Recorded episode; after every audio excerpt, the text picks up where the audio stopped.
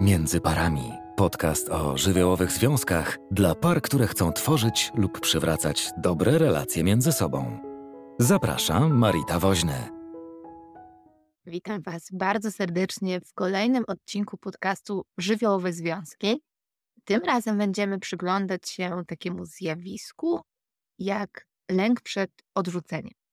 I w najbliższych podcastach chciałabym omówić kilka sytuacji, tak żeby przybliżyć Wam problem, który pojawia się w parach w związku z lękiem przed odrzuceniem, ale też nie tylko. Chcę też pokazać, jak my sobie z tym radzimy, do jakich destrukcyjnych zachowań ten lęk może nas prowadzić, co robi nam, kiedy nie zajmiemy się nim odpowiednio, jak wpływa na drugą osobę, ale przede wszystkim też, jak wyniszcza nas i naszą autentyczność w relacji. Chcę Ci opowiedzieć historię, Wyobraź sobie, że jest sobota rano, po długim, intensywnym tygodniu usiadłam wreszcie na tarasie, ciszy, zamknęłam oczy i miałam zamiar zanurzyć się w błogim odpoczynku. Przez chwilę słyszałam tylko ciszę, przerywaną śpiewem ptaków i cichym dźwiękiem kosiarki gdzieś w oddali, ale sielanka szybko się skończyła, bo nagle usłyszałam krzyki.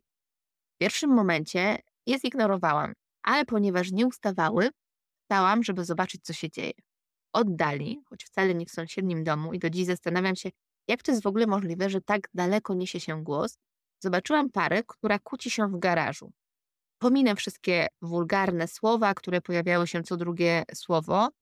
Usłyszałam natomiast, że kobieta krzyczy: Wyjeżdżam stąd, a ty sobie tutaj zostań. Ciągle się kłócimy, mam już tego dosyć, ty sobie tnij i przecinaj, niech każda z tych choinek dalej będzie ważniejsza ode mnie. Zawsze wszystko jest ważniejsze ode mnie, ja już dla ciebie nic nie znaczę. On Milczał, wziął z garażu narzędzia i skierował się na tył domu, najpewniej w stronę choinek, po drodze mijając niczym niewzruszonego sąsiada, który spokojnie kosił trawę. Pomyślałam o tym, że zarówno ten krzyk, jak i to milczenie są tam tak samo głośne. Tak samo głośno oni oboje krzyczą o byciu odrzuconym, niesłyszanym, nieważnym. Pomyślałam też o tym, jak różne myśli mogą mieć ludzie, którzy mijają tę parę i w ciszy przyglądają się tej całej sytuacji.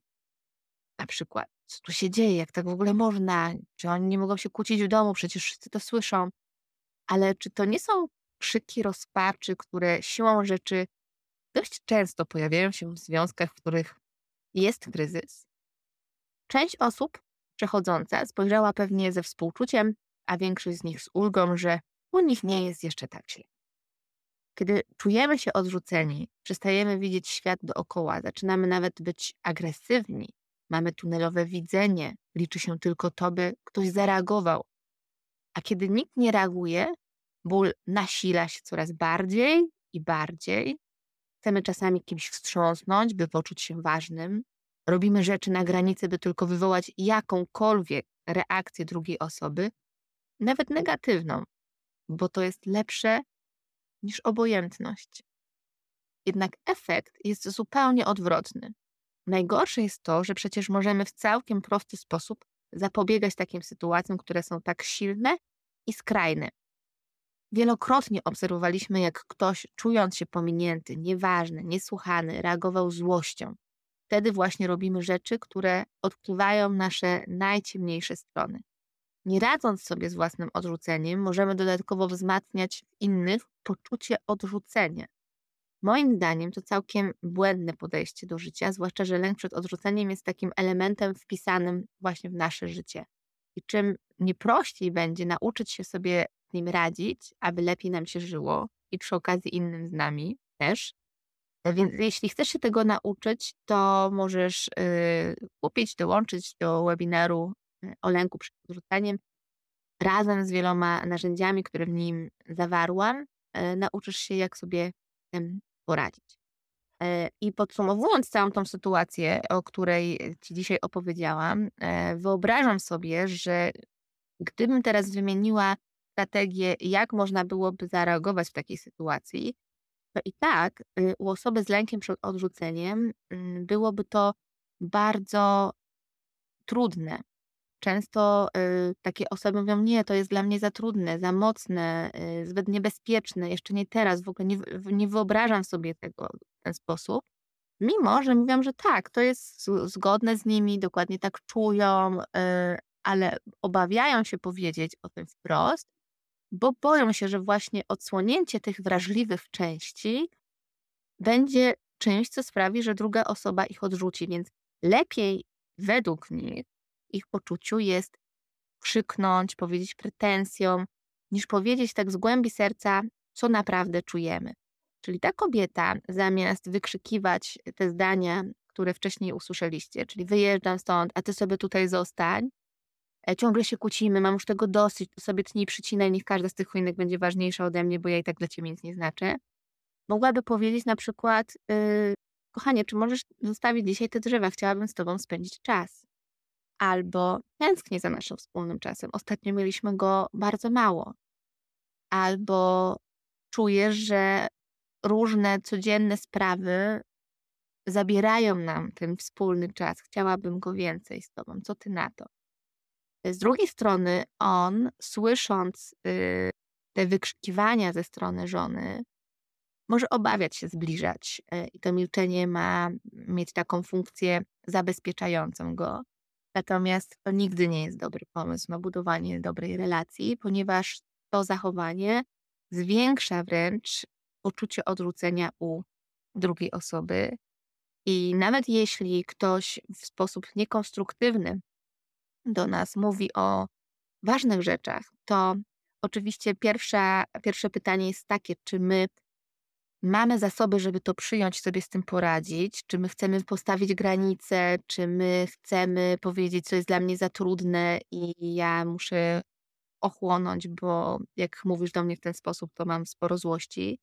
Czy ja będę w stanie przyjąć to, co mówi druga osoba, ale szukając tego, co jest pod spodem. Czyli w każdym mm, takim zachowaniu, pretensji, jakimś oczekiwaniu, krytyce, kryje się niezaspokojona potrzeba. I czy ja będę potrafiła czytać takie zdania jako niekonstruktywna informacja do mnie, ale o niezaspokojonej potrzebie. I wtedy mogę też zapytać, czy to jest tak, że potrzebujesz ze mną spędzić czas? Okej, okay, słyszysz, to dla ciebie ważne, natomiast sposób, w jaki to robisz, dla mnie jest trudny i nie jest do przyjęcia. Wtedy mam ochotę jeszcze bardziej się odsuwać. I odkrywanie właśnie tych wrażliwych części, które mamy w sobie, powoduje, że możemy się zbliżać, a lęk maleje tylko wtedy, kiedy wychodzimy ponad niego. To znaczy, lęk spada nie wtedy, kiedy zrobimy milion różnych strategii, żeby tego lęku nie było. Jak poczuję się bezpiecznie, to wtedy zacznę coś inaczej komunikować. Tylko lęk spada właśnie wtedy, kiedy mimo tego, że się boimy, zaczynamy komunikować się inaczej i właśnie ten sposób przyjęcia drugiej osoby powoduje, że czujemy się bezpieczniej, lęk nam się obniża, więc mamy większą odwagę do tego, żeby w ten sposób komunikować się z drugą osobą. Tak budujemy poczucie bezpieczeństwa, poczucie e, właśnie zaufania. I do takich eksperymentów, do wynurzania się ze swojej niewygody, z tego stanu bezpieczeństwa, który sobie tworzymy, ale nie do końca on jest poczuciem bezpieczeństwa, Was zapraszam, żeby zamieniać krzyki na konstruktywne komunikaty, które mówią o tym, co w głębi serca czujemy, czego potrzebujemy e, do ujawniania wrażliwości. I z tym zostawiam Was e, w dzisiejszym podcaście. Mam nadzieję, że był to dla Was e, przydatny odcinek. I już teraz zapraszam do kolejnego, w którym będę mówiła o tym, gdy czujemy, że nie ma dla nas miejsca w tym związku. Do usłyszenia.